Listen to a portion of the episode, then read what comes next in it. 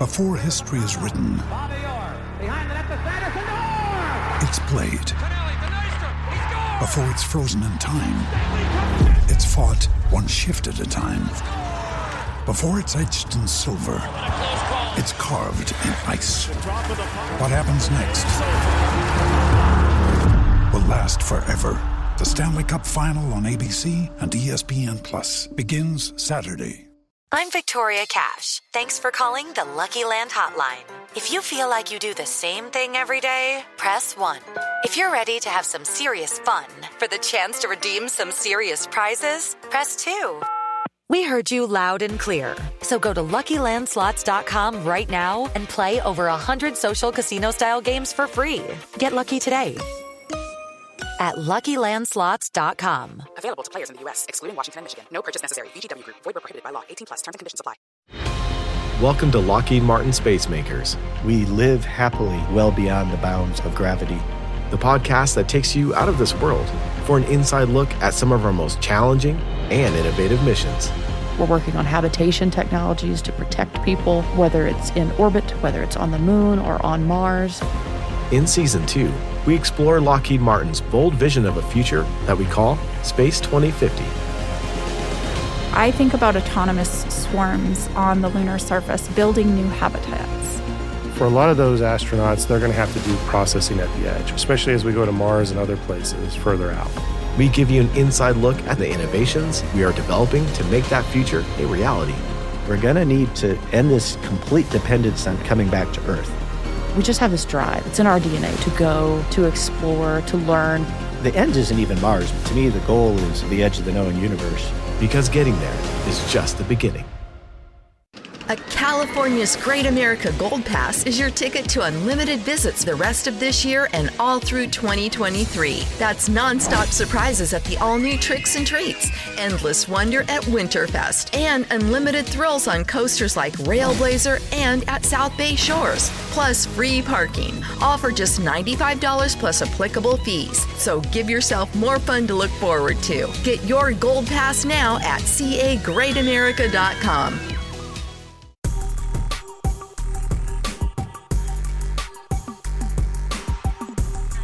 This is the Sons of UCF podcast, your place for UCF sports talk year round. Now, here is Adam and Mike.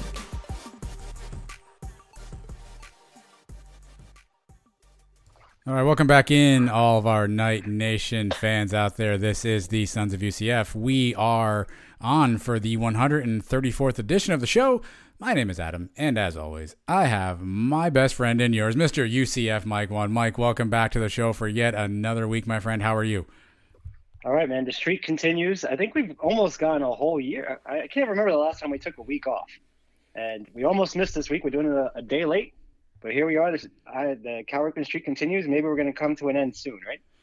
You never know what we're gonna do, Mike. Yeah, that's the that's the beauty of this show is if you think that there's a lot of planning going on uh, and whatnot, it, there's a very haphazard nature to how we put the show together, and hopefully that's what makes it uh, your favorite UCF podcast, the number two UCF podcast. I don't know how these rankings are official, Mike, but let's preview what we have in the show for you tonight. Obviously, Cow of the Week will return as always.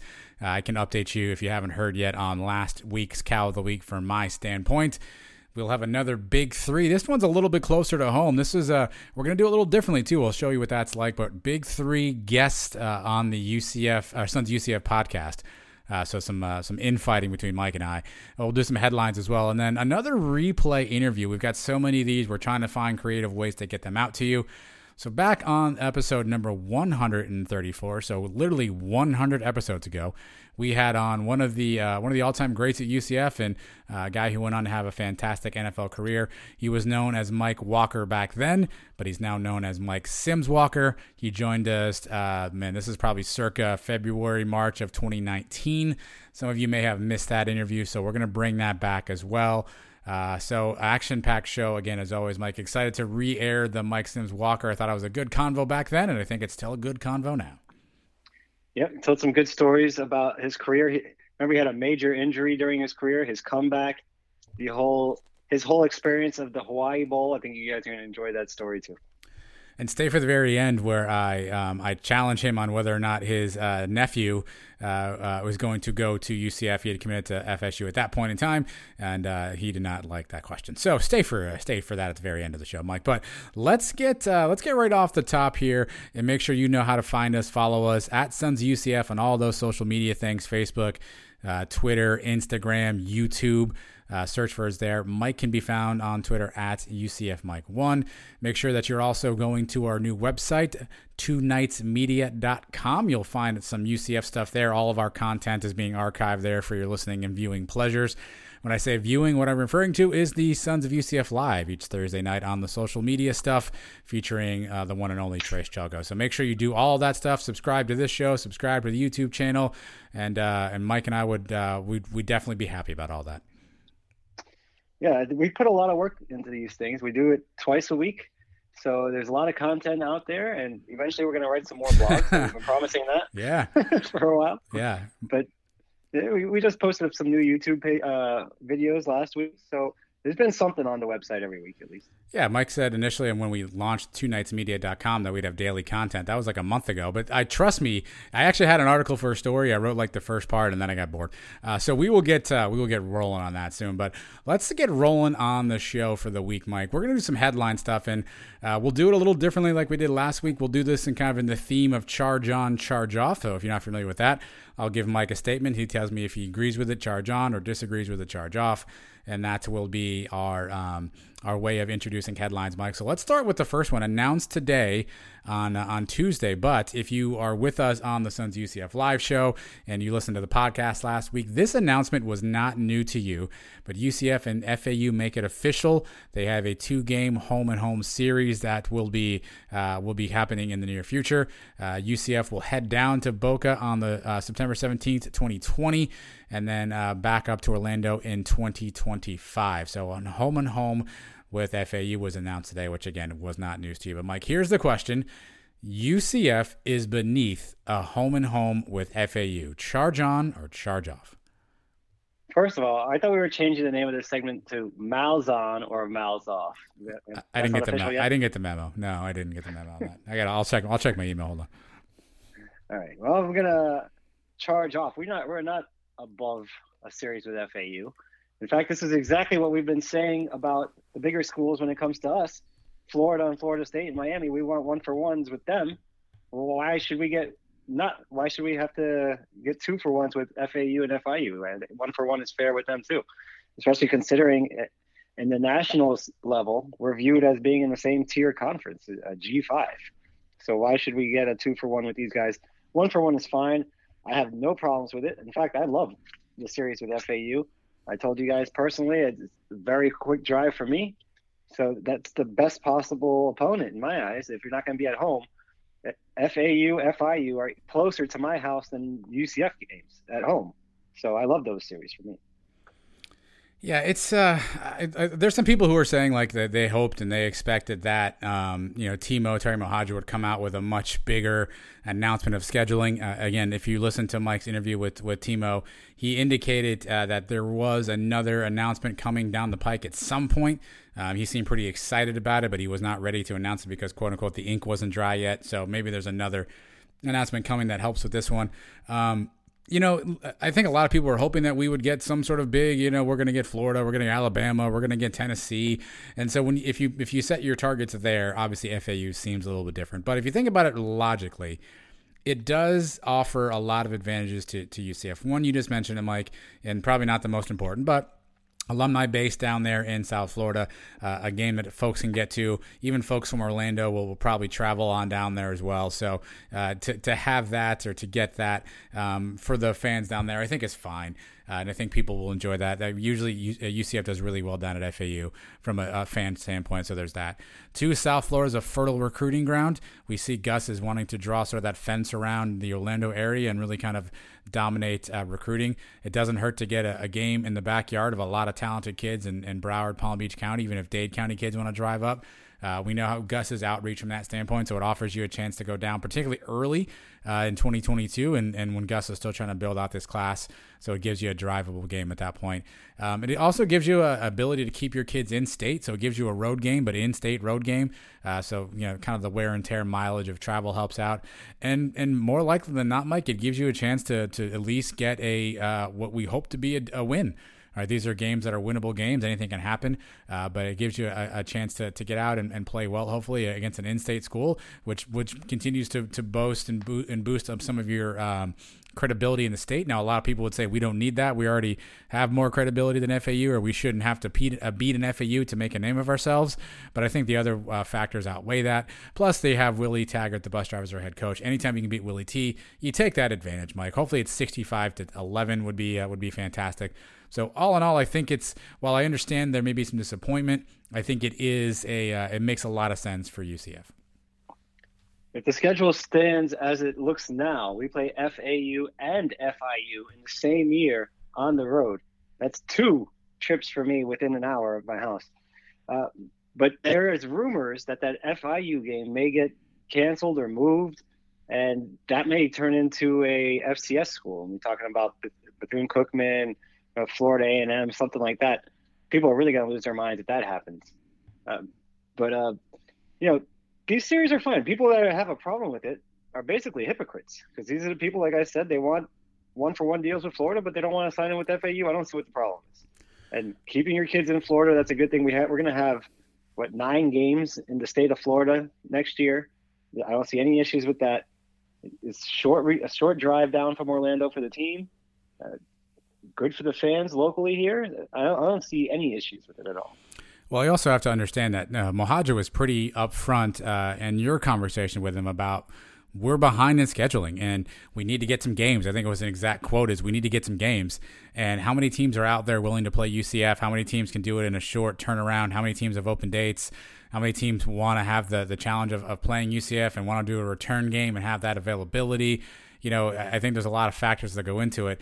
And if at the end of the day, the you know what you end up getting is you know an FAU down the road with all those other you know challenges kind of at, play, that that's probably a win for us, right? Um, to to be able to find an opponent. Again, I get it's not who you might want, but it could be worse than having to settle for playing UTEP or you know having to you know figure out how you how you get up and play uh, you know, I don't know, High Point or you know some of these uh, one double A FCS type level schools. So you know, at least you get a, game at home. I guess I'd I'd rather us play uh, FAU than have to do a home and home with UTEP, right? Definitely. If I was to draw up a perfect schedule, I would have FAU or FIU, one of the two, every year rotating home and away.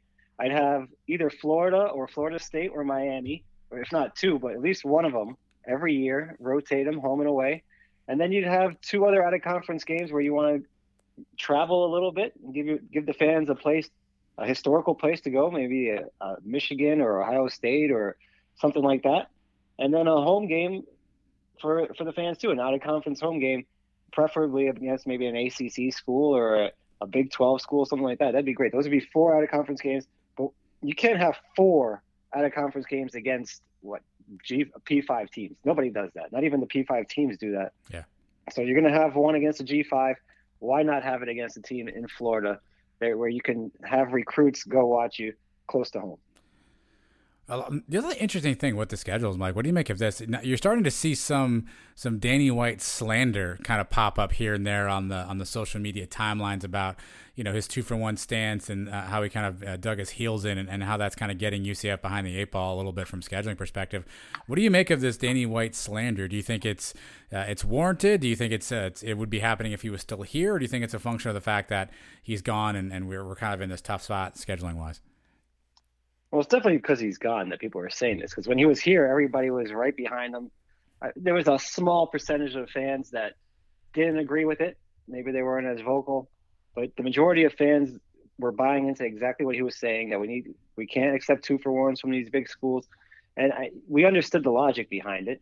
I mean, UCF was playing as a top 25 team in the country for the last couple years, and felt like we deserved to schedule as a top 25 team just because we were in a G5 conference didn't mean that we were equivalent to schools like Marshall and UTEP and things like that. We should be getting more respect. And the P5 schools don't see it that way. They don't see the benefit in coming to Orlando and playing us at home. It's a game that they very well could lose, which would hurt them, and them beating us doesn't do anything for them. Florida beating us, uh, they already played an SEC schedule. Them beating UCF is not going to make a difference. If they win the SEC, they're in the playoff, regardless. They could play four uh, FAMU's and Bethune Cookman's and still get in with the SEC schedule. So that they have no benefit in playing us. I understand that. So uh, we're going to have to give in on something, and if it means two for ones here and there, we're going to have to do that. Even that, I don't think Florida was willing to do. Not playing that one game in the bounce house. That's where the issue lies. Yeah, I think you know it.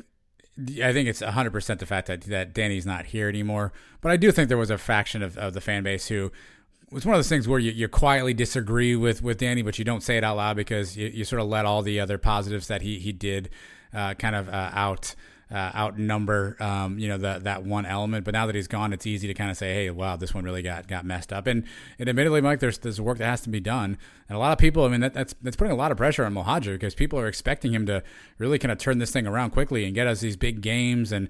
You know, we'll play anybody in a parking lot, right? That was the thing him and Gus were talking about. So, you know, the fans are going to expect him to kind of put his money where his mouth is. So he's got a really interesting uh, task ahead to try to fill out our schedule. Um, and uh, you know, he hinted at another game uh, or series of games coming up. He said that the opponent would. Uh, uh, them playing us would be good for their recruiting as well. So, um, probably indicates somebody who doesn't get down to Florida all that often. Uh, so we'll see what that announcement looks like and how people feel after after that effect. Uh, but uh, overall, you know, again, not breaking news to everybody, but UCF uh, FAU will uh, we'll take on a series, Mike. So that's our that's our first headline. Let's get to the second one. This one also broke uh, over the weekend, and uh, break maybe not the right word, but uh, this is uh, this is also in the world of football. Something called South Point Las Vegas released its odds for opening weekend of football games, Mike, and they have installed UCF as a ten point favorite at home with Boise State coming to town. They listed on a Saturday game. Whether or not it will be Saturday, nobody knows, Mike. Uh, but UCF being a 10 point favorite over Boise in the opening game, Mike. 10 points is uh, is too much for UCF to be favored by. Charge on or charge off? I don't know. It kind of took me surpri- by surprise too. 10 points seems like a lot of points. When you think about it, being at home, the first game under uh, Malzahn, the, finally getting a full 100% capacity crowd. The place is going to be rocking like always. Um, it's it's possible. If I had to bet on it, uh, my homer self, I, I, probably would just give up the 10 points. But uh, remember, Boise State's also coming in with a new coach, new system. We don't know what to expect out of them. I haven't done as much research about their who's their quarterback coming back and all that stuff. I'd have to look more into it. Vegas knows more than I do. Um, but 10 points that that is a lot. I, it'd be interesting to see how that line moves between now and September, whether second, third, or fourth, whichever day we end up playing. Yeah, I was surprised with the number two. A, I mean, let's just be upfront. That number will not be the same when September rolls around, right? These, these are just opening line numbers. I, I don't know how the you know the Vegas guys know specifically what it's going to be. So this number will get dialed in as we get closer. But typically, Mike, and you keep me honest on this. The, the rules of betting are that basically you get three points for being at home, right? And essentially, is that is that typically how that works? Yeah, that's when they come up with the lines, they factor that in. Yes. So really, if you give us that cushion, that that we're, we're a touchdown favorite at that point over Boise at home, uh, which which then seems a little bit more manageable. Again, I know you can't make the line that way because it is the ten, right? But it seems a little bit more manageable to say that we're a touchdown. Um, is is, are, is ten too many? I I don't want to say it's too many in the sense that we aren't capable of beating Boise uh, by that number of points. I think it's too many in the sense that I don't think anybody really knows yet. Um, you know, Boise is breaking in a new coach, and I think it's Andy Avalos is his name. Obviously, we've got Gus Malzahn. UCF's been the talk of the offseason, you know, in some respects with all the transfer portal stuff that's gone on. So probably some of that publicity is getting there as well. I do think UCF should be favored in this game. I don't know if it'll end up being 10 points, but a couple of things also to note uh, on that same site. Uh, some interesting numbers. UCF is minus four um, at home against Louisville and they're plus four, so they're getting four at Cincinnati. So those are some interesting other lines. So basically, they're saying that um, I guess Louisville's better than Boise. So maybe this is a referendum on Boise as much as it is a positive for UCF. But ten points is, I think we could definitely win by that amount. It wouldn't be surprising if we did. Probably too much on an early line without really knowing what we've got for both teams you know, whatever it is, some 97 or 96 days away from the season. Right, and they got to factor in UCF's history at home in the last couple years. Uh, we've beat up some pretty big name schools. Look what we did to Stanford at home. Look what we did to Cincinnati on the college game day game. So we have a good reputation as a good home team. That has to factor into it. Plus, when they make these lines, they're trying to make them so that they get even money on both sides. So they figure a lot of the public is probably getting seeing a lot of the hype with Malzahn coming in and all the recruits. They're hearing about the big cat. Yes, I had to squeeze big cat in there somewhere. and people are probably going to look at that and say, you know, UCF should probably beat these guys. So we have to make the points at a point where people are going to want to bet on Boise State. And if you see 10 points, that is enough to make you think, hey, I'll, I'll take those 10 with Boise. Well, we'll see. I mean, again, no one really knows. It's it's way too early to, to see that. But obviously, it, you know, is this the Gus Malzahn effect a little bit though, Mike? Is it sort of the energy of Gus and the billboards and the national talk and the interviews he's been doing on national shows and all the, the transfer portal stuff? Do you think this number has any Im- or is, is a direct derivative of the Gus Malzahn effect? Yeah, I think it has a huge impact on it. If we were still a Josh Heupel team, I don't think we're favored by ten. If we were head, if, jo- if Jeff Lebby was our head coach, I don't think we're favored by ten. I think we get that may be a three and a half point line, maybe four, and three of those points is because we're at home. It'd be a lot closer line for sure. All right. Well, speaking of the Gus Malzahn effect, Mike, our third headline for those who aren't aware, UCF had another transfer portal commitment over the weekend. Marco Domio, I believe is how you pronounce his last name, uh, previously from Auburn. Uh, he's a previous four star commit, a, uh, a defensive back, cornerback, nickelback type player. Mike, he has uh, he has also now committed to UCF uh, from the transfer portal here. So um, here's your charge on, charge off. I'm concerned about all the transfers we're taking. Charge on or charge off? Charge off. I'm not concerned. I'm happy about the transfers we're taking. We discussed it. I discussed it exactly with Malzahn. I thought maybe it's because it's a, a first year thing. He didn't have his time to come in and recruit the guys he wanted. But this is just happens to be college football in 2021. Uh, there's going to be transfers coming in every year. We're going to lose some guys too, uh, but it seems like the guys that we're replacing with are better than the guys that are leaving. So that's the, the good thing. A lot of P5 teams or G5 teams are not going to be in that situation. A lot of them are probably going to be losing some of their better players to bigger name schools. We've actually benefited from the big schools. These guys leaving, maybe whether it's because they're not getting playing time or they just want to be closer to home. That's another big benefit of ours being in the state of Florida a lot of the kids leave, they go somewhere else. They don't, they get a little homesick. They want to come back to Florida. That's where we come into play. But we're beating out big time schools. We beat out Florida for the Jordan Johnson receiver from Notre Dame. And now this guy is a big prospect. He went to Auburn. He was a four star player. Now, maybe he didn't get the playing time. Rumors are he got a beat out at his position. And maybe there was some injuries that had to do with it. But here he is. It just shows the relationship that Gus built with these guys it's a good sign that guys still want to play for Gus. As we've seen, Heupel left to go to Tennessee. I don't see too many guys going over to Tennessee transferring there. So it's a good sign that Malzahn comes here, and all of a sudden, all his guys want to come here too. Yeah, I don't think we've seen a single UCF guy go to Tennessee, right? That's um, that's interesting. Even with uh, with Frost, you saw a couple of guys. Tre Neal go to go to Nebraska. Nobody goes to, nobody's gone to Tennessee, but I guess it's too early. What's interesting about this is, you know, are, should we be concerned about it? I think you charge off on that, right? Because obviously, anytime you bring more talent into your program, it's probably going to be a good thing.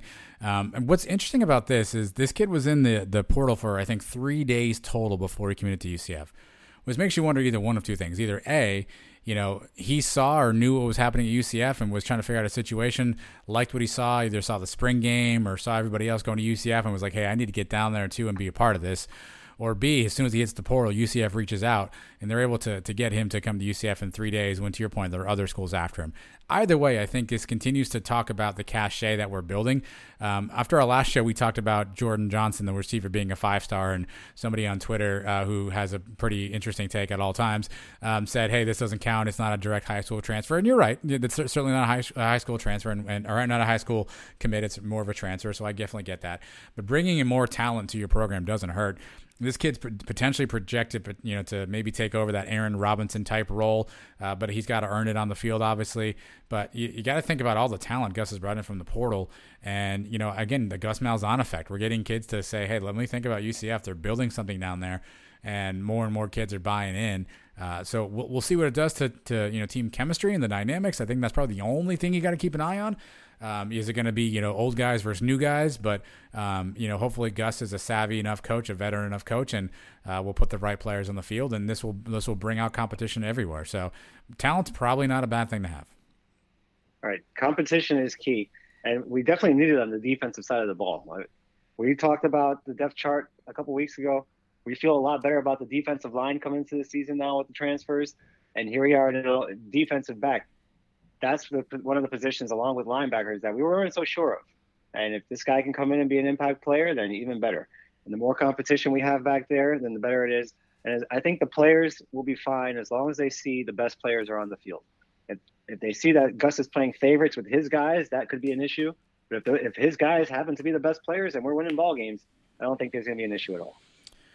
Yeah, I mean something to monitor, right? And and obviously we don't yet know how these scholarships are, are coming available. Is he dipping into next year's numbers? Uh, so we'll see. This kid, I guess, would have all four years of eligibility left. Mikey, uh, he you know has the the free COVID year, um, signed in 2019, played last year. So if you count as his COVID year, I guess he'd have all four years of eligibility. Uh, most of these guys are in that same boat. Uh, just a handful have that one uh, that one year left. So we'll, we'll see how it plays out. But another uh, another guy. We also got a kicker, I think, a kicker punter out of the portable uh, portal as well. I think he's coming as a walk on though. So um, uh, more people continuing to uh, to flock to the UCF football program. Mike, all right, last one for headlines.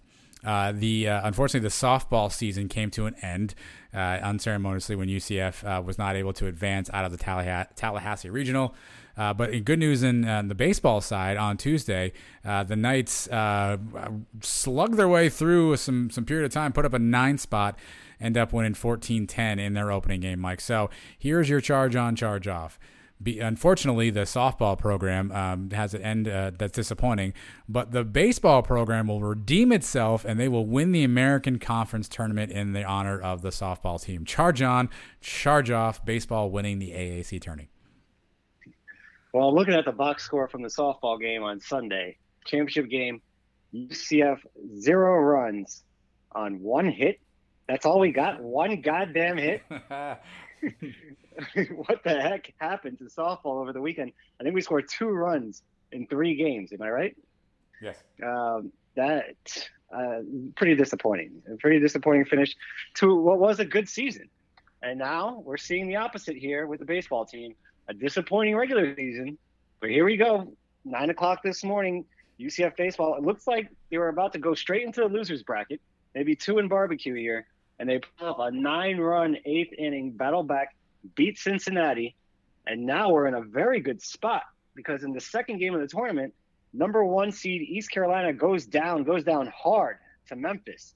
They get run ruled in seven innings, 11 to 1, setting up a game on Thursday afternoon, UCF Memphis. And that's a team that we took three out of four against just recently. A couple weeks ago, we beat them up pretty good. But remember, the one game we lost, they run ruled us in the first game of a doubleheader on a Friday. So as long as we can avoid that ugly game like that, I think we have a very nice matchup here against Memphis. A key winning today. If we can win that game, we're in a very good position because then we can rest the team, get the pitchers some rest. They won't play again until Saturday, Saturday yep. if they win that game. So that, that's huge. Now, if you lose that game, then you're on the brink of elimination. You would play the winner of Cincinnati and East Carolina. Let's say it's East Carolina. Then you're a one game for your season against the top team in the conference, coming off the very next day where your pitchers are maybe a little taxed. That's a bad situation for us. Thursday, three o'clock, must win game for UCF if we want to get somewhere in this tournament. Yeah, so to your point, they would be off Friday, then they'd play Saturday, and essentially they'd have to lose twice on Saturday to not advance to the winner take all game, which is the championship game on Sunday. So certainly things are setting up that way, Mike. So are you charging on that UCF baseball will uh, will sort of uh, redeem the uh, the softball loss here and win the conference. Is that a charge on? I will charge on. I think we're going to beat Memphis on Thursday, setting us up for Saturday, where we have to lose twice. Maybe it's going to be we may see East Carolina.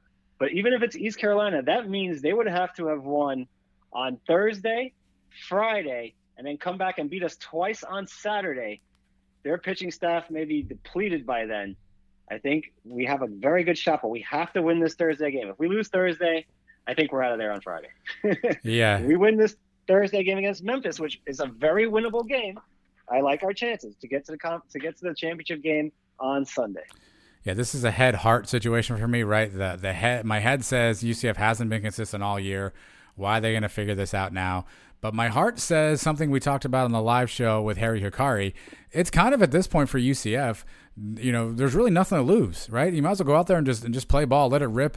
Uh, they obviously got off to a slow start. You wonder if the 9 a.m. start time had anything to do with that. But go out there, play ball, um, and you never know what's going to happen at this point. So my my head says it seems illogical, but my heart says, you know what, stranger things have happened. If we just get through this next one, to your point, you know, you put yourself really close to getting in into the driver's seat. You're maybe not in the driver's seat. You're in the front seat of the car. Maybe you're on the on, you know, maybe the the the elbow rest. You're not quite there yet, but going into Saturday, needing to be beaten twice, uh, and then if you don't do that, you're one game for your season. And if we, we had told you this a couple weeks ago when when the baseball team was kind of floundering that we'd have one game for a championship, um, I think we all would have signed up for it. So, um, but we don't want to put carts before horses here. I, am I'll go charge on because I don't want to be the negative guy, but I really mean charge off.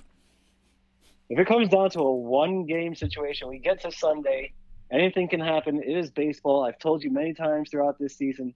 I think it was 2010 Fresno State losing record, a losing baseball team went on to win the College World Series. I'm not getting that far. I'm not saying we're going to go all the way, but we can get through this tournament. Thursday is the key. We win Thursday, we're right there, and you never know who we're going to play in that on the other side of that bracket. We may end up playing the Cows. How interesting would that be on a Sunday afternoon? UCF versus the Cows for all the marbles to advance to the regional in the college baseball tournament. Either way, my quick tip of the cap to the softball team and a, a great year, a lot of fun. Uh, Aaliyah White was uh, was just was dynamite. Uh, you know, this is obviously a, a, bittersweet result for UCF, but uh, overall a good year. You got to feel good about the team they have coming back to. Uh, Eric Lopez provided a good breakdown of that on Twitter and on his optimism on that. But uh, tip of the cap to the softball team because uh, they definitely kept things interesting, kept things fun down the stretch here. Uh, the football's uh, the football team obviously was getting some headlines, but basketball not playing as well. It was really the women's sports that carried us for a long time there, and softball was probably the, the top one. So tip of the cap to the to the softball team for for their 2020 season. Very good season. It's been a, the best season we've had in probably about five years. The last time we made a, a regional tournament, we had some very big wins. We beat the Gators a couple times uh, we beat the number two team in the country was Arizona back at home. Yeah, very good season. Aaliyah White with a fantastic career. It just her whole story. If you haven't seen the Sammy Kincaid thing that she did on her earlier this season, you got to watch that. And if you watch it, I don't know how you watch it without tearing up a little bit. Uh, just a great story, great person, um, and it was fun. The, the softball season was a fun season. I started getting into it there towards the end and we had a shot. We, we were right there. It's not like we got blown out in these games against Florida State. We just couldn't score. We kept them right there with us. We lost what two nothing on the final game. So uh, good, good for the softball team. But now let's build on this. Right? Uh, let's keep this thing going. Keep the train going. The, the program is moving in the right direction. Let's keep this thing going next year. We got to win a regional. That's the next goal. Same thing with baseball. We got to break past this ceiling of the regionals. We've never done it. Let's get it done for once, and then from there, things snowball. Hopefully, by the time my girls are ready to play softball, they're at UCF and, and they're a top ten program and going to the College World Series. Amen to that, my friend. Well, coming up next, we'll have a little fun here. We have a big three, a little bit of a twist in the way we're going to do the big three this week. Uh, so don't go anywhere. Listen to this fantastic commercial, some fantastic music, and then Mike and I will be right back. Sons of UCF. We will return. Mary redeemed a $50,000 cash prize playing Chumba Casino online. I was only playing for fun, so winning was a dream come true. Chumba Casino is America's favorite free online social casino. You too could have the chance to win life changing cash prizes. Absolutely anybody could be like Mary. Be like Mary. Log on to ChumbaCasino.com and play for free now. No purchase necessary. Void where prohibited by law. 18 plus terms and conditions apply. See website for details. The voice in the preceding commercial was not the actual voice of the winner.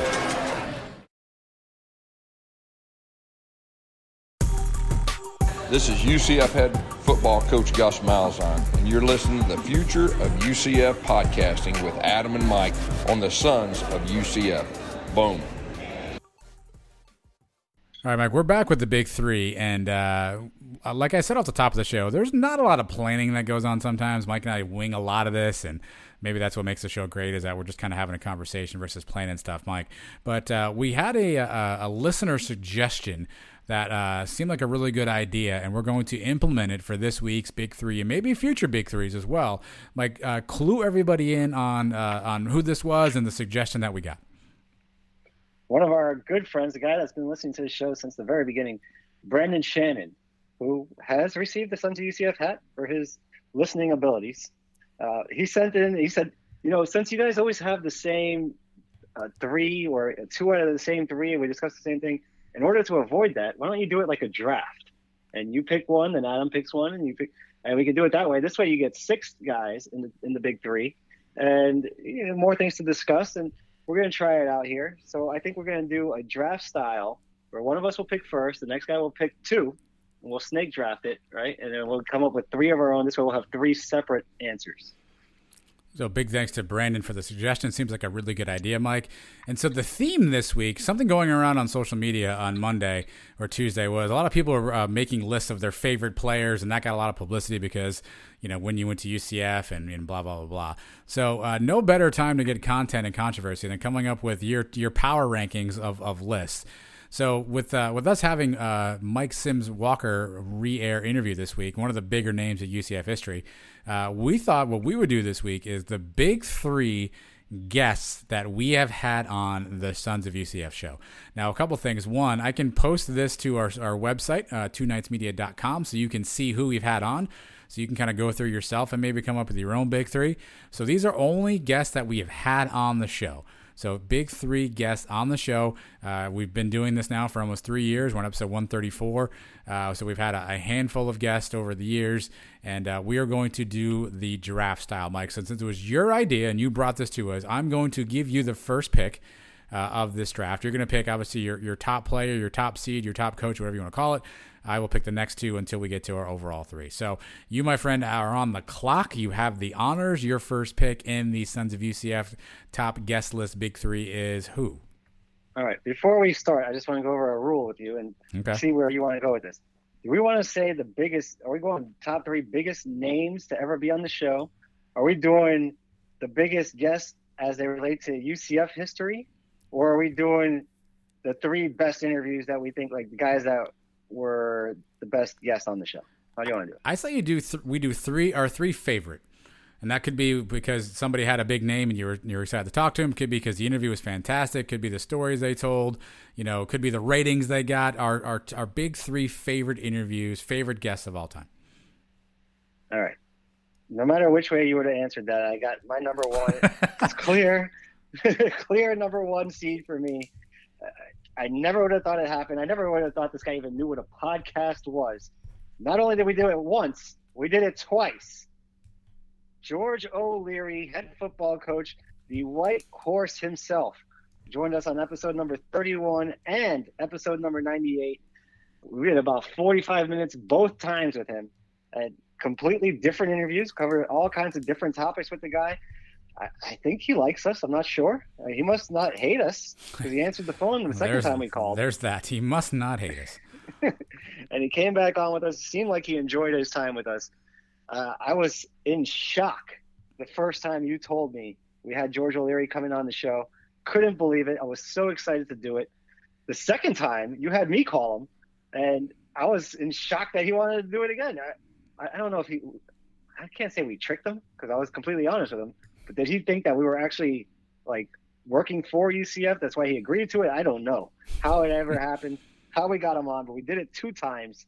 My number one pick for the guest we've had on, White Horse George O'Leary. It's a good selection. I figured you would go that route if you had number one. I wasn't positive. That's what makes this draft board even harder for me, as I assumed you were going there. So uh, you can't argue that. George is obviously polarizing. He's uh, you know he's done some things in his career that have certainly rubbed folks the wrong way. Some pretty serious things in his career that we you know we, we certainly didn't uh, ask him about uh, in our conversations, but I think we all recognize what those are. We've had a lot of players say that it, it was a rough to play for him. That we've we've legendarily got some stories about playing for him. But we've also had a ton of players just talk about the respect they had for him and kind of what he taught them. And you de- debate whether or not you, you think he is whatever you think he is. But UCF football is not where it's at without George O'Leary, and to have him on not once uh, but twice, uh, and particularly when we um, when we embarked on sort of the the second uh, version of this show, if you will, the 2.0 um, remake of this show, and he was one of the very first guests that we had back on. Uh, so to help us kind of reintroduce ourselves and kind of re restake our claim and put our flag in the ground, kind of as a solo outfit, to have him back on early on and be willing to do that was awesome. And so uh, I think it's a really well deserved uh, nomination for you as your number one seed. Thank you. And then maybe one day over the summer here, we'll replay both of them. The, the uh, episode number 98 is still available for you guys to go back and listen to, but episode 31 is kind of one of those lost ones. Maybe some new listeners haven't heard that one. That's kind of what I think put us on the map as a podcast back over 100 episodes ago. All right, well then I've got my first round pick, uh, the second overall pick, Mike, uh, and a lot of listen. Uh, this list is is just there's a lot of names on here. You think back to all these conversations. I try to figure out. Um, I feel like we had a stretch there where every at the end of every convo, we are like, man, that was great, man, that guy was great. Oh, that was awesome. That was a great story. Um, but I'm gonna go a little bit off the board here, Mike. My number one pick is the guest who appeared with us on episode number 81, uh, the one, the only Mr. Maury Povich is my number one pick. And you're going to say to yourself, uh, what the hell are you doing, Adam? This is like someone putting Brandon Wimbush as their top five quarterback. I get it. But here's the thing. Nobody thought to, here's a few things. A, I never thought we'd get Maury Povich, right? I figured this guy's a media star. There's no way he's coming on a UCF podcast, right? I knew he knew what a podcast was, but I assumed he had much bigger, more important things to do from his media perspective, right? So I thought that would never happen, right? Uh, so just reaching out and him responding back and getting in, in contact was was a miracle of itself. B, it's a, it was the answer to a long running question that everybody had, um, and and this is probably one of the only things we've done on the show where we legit got the answer that nobody else knew. Literally nobody, everyone speculated, everyone thought, and a lot of times somebody has inside info on why a player got cut and why somebody transferred and what really happened on that play and you know how the team reacted when Scott Frost left. There are people who know the answer there were very few people in the UCF sphere who knew how the hell Maury Povich became our game day guest picker. And we always joked about we should just have him on and ask him one day. That wouldn't that be great? And I never in a million years thought he would do it. I know it has very little to do with UCF directly, but in the history of UCF and the lore of UCF, and if you're a fan and that game day uh, experience is probably forever etched in your memory. The one, uh, the one sort of face making moment was Maury Povich, and uh, and we got the inside scoop for at least an hour. By the way, Mike, he was on for a solid hour with us on how that all went down. So my number one pick, the second overall pick in the big three, is Mr. Maury Povich.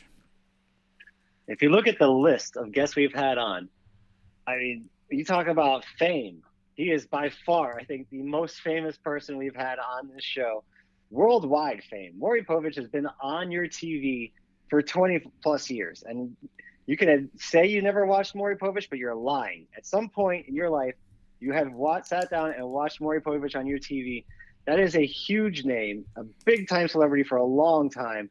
He came on our podcast and, like you said, talked to us for an hour and talked about all kinds of stuff, uh, going back to his dad as a sports writer and you know, how he got picked to be on the college game day as the UCF representative. And by the way, it's because they sent him a, a, a private plane. it's basically the reason. but fun guy, man. He gave us some good sound clips. T- told us that we are the father. I I loved having Maury on, and when I told some of my friends and family members that hey, we're having Maury Povich on our show, they, they kind of looked at me funny, like, really? You're having Maury? what is it? A, what does he have to do with UCF? And B, how the hell did you guys get Maury Povich to go on your show? I don't know. I, I, still don't know the answer to that. That was all your work there, and you pulled it off. And what a time it was, man! I loved talking to Maury.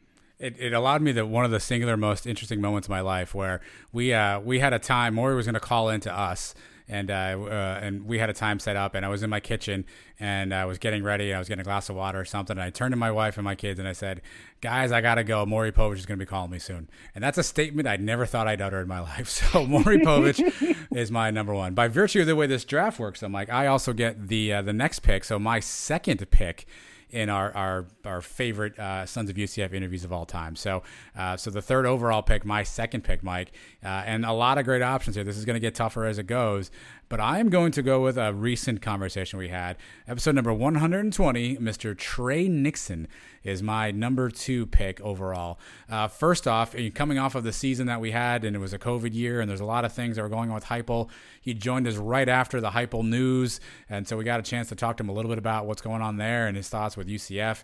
Uh, he talked a little bit about his career, how he got to UCF, uh, and and you know he was very honest and candid about some things dealing with COVID, what that was like, uh, and he was just a great interview. Gave a lot of great answers. Was just an overall good kid. Had fun. Uh, was willing to kind of laugh and joke around with us. And it's no coincidence, I don't think, Mike, that that episode resonated because I still think that's one of our most, uh, our highest uh, rate, rated shows ever, a record breaking show early on. Uh, even with names like George O'Leary and Maury Povich, Tre Nixon was was setting records in terms of people who listened and downloaded. So uh, I think the impact it had and the, the, the way people uh, consume that episode, his commentary, and just how nice a guy he was, uh, make uh, make this an easy choice for me. Tre Nixon is my number two favorite interview of all time. That's why when I asked you how we were going to do this before, is how do you want to divide this up? Whether you go by fame or who you really enjoyed talking to. I don't know if I enjoyed talking to anybody else more than Tre Nixon. Tre was right at the top. Well, apparently you did. apparently you did because you picked George O'Leary first. So just FYI. Well, I mean, I had to factor in that he was on twice. okay. okay. His stature in UCF history uh, is why I went with that pick. But Tre Nixon was a fantastic interview. I was a fan of his before, obviously, because he played for us. I'm an even bigger fan of his now after talking to him. And I, am telling you, I got a root for the guy now. He's with the Patriots, and I, I can't wait to watch him play. I, I think Belichick's going to turn him into a star. He's taken late round picks and done it before. I think Tre is going to be his guy. He's going to love him. He's a hard worker. Uh, I can't wait to see what he does in the NFL. Yeah, I don't know if I stole him off your draft board, but happy to have him on Team Adam. Uh, so I guess you get to try to one up me now. You get the next two picks, so you get to to sort of round out uh, your squad here. Where are you going to go? All right, I'm going to go back to some star power here. People that, if you are a sports fan, you know the name. It's been synonymous with radio and sports for a very long time. Episode number 91 Mike Golic of ESPN fame, NFL fame. The guy is a big name in sports industry. And there's another one where you told me out of nowhere, we're getting Mike Golic on the show. We did a special show. Usually we do these once a week on Mondays or Tuesdays we release them. This was a Thursday night special. We couldn't wait to get this one out. We did a one-time thing where we called it uh, "Partly Sunny." We just just to get a show out because we weren't even doing the live shows at the time. But we said we can't sit on this uh, this interview for two, three days or four days, whatever it would have been. We got to get this out now. And Mike Golic joined us, and he delivered. He delivered. He was broadcasting our game against East Carolina that week, so it was a reason for him to do it. We talked about East Carolina that week, that game. We talked about remember this is before UCF went on to lose four games this year, but we were still getting a lot of hype. And we just we talked about UCF and getting into the college football playoff, what would it take, all that stuff. A very good discussion with a guy that knows what he's talking about, a professional, the guy that's done it longer than probably a lot of our listeners have even been alive. yeah. So um, that was another thrill for me getting Michael because I that's a guy I listen to in the morning myself driving to work for a long time and you're telling me now he's going to come on and talk to me about sports? He's calling me. I'm not calling into his show. He's calling into my show.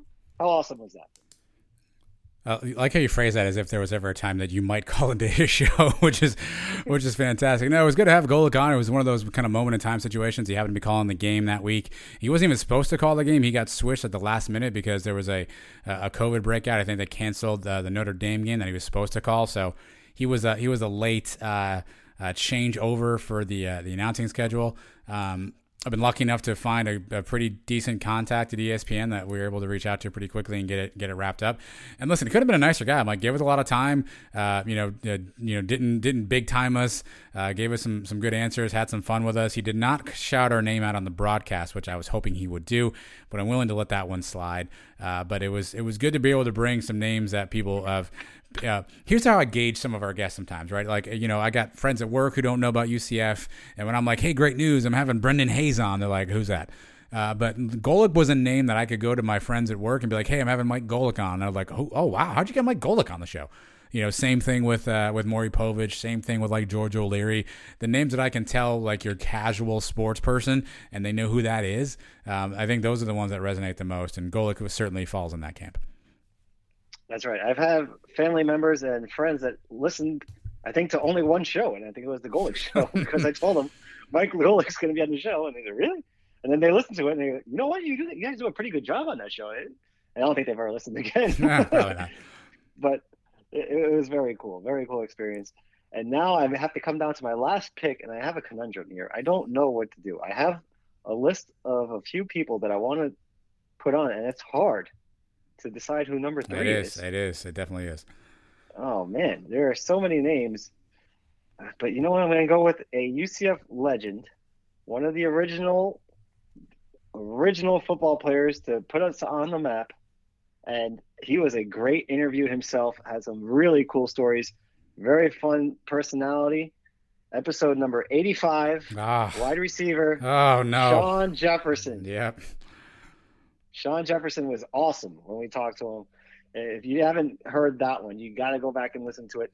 His recruiting story, how he ended up at UCF, was fantastic, and just his whole the, the whole time we spent with him, he was great. He was great, and he's a big name too. This is a guy I grew up watching play when he was with the Patriots uh, when I was a kid, and when we spoke to him, he was coaching with the Jets. He he's moved on now. His son is in the NFL. Uh, just one of the all-time greats at UCF. You have a hard time making a list of top players without including Shawn Jefferson. Yeah, uh, yeah, he's on my list of. Uh, he's on my board, Mike. You mentioned one thing though that uh, people should go back and listen to that. They actually can't go back and listen to that one. That predates the new feed, so that certainly could be one that we uh, we may re-release at some point here because Mike is correct. It's a fantastic interview, and another guy that you know he's had an NFL career. He was an NFL coach. I didn't think we'd have a really uh, easy chance to get him on the show because typically guys in the league there's some red tape and PR people and all that all that good stuff. Uh, but he was more than willing to come on, and he spent a lot of time with us, told some great stories. Uh, I think he retweeted us afterwards and, and said some nice things. Uh, so it was it was cool to have him on, uh, and uh, and that's definitely one that I think will be on our list of ones that we'll try to get replayed for you guys here the next couple of weeks or months. Yeah, that definitely got to be up there during the summer. Uh, just a fantastic guy, great interview. I want to hear it again. I haven't been able to hear it since since we switched over. So I, I know a guy. yeah, I know a guy. Yeah, send that to me when you get a chance. I know a guy. All right. Well, this this this my big board is is uh, is definitely crowded here, and there's only one spot left. Shawn Jefferson was on that, so I've had to scratch him off, Mike. I went back and forth because there's so many options here, right? It really depends on how you phrase, uh, you know, favorite. I think one thing that we I did not include, and it's one of those kind of anomalies, is maybe one of those kids who hasn't quite had three years of eligibility, so you can't draft him yet. We did do a live show with Kruczek and Schneider and Borlegi and Hinshaw.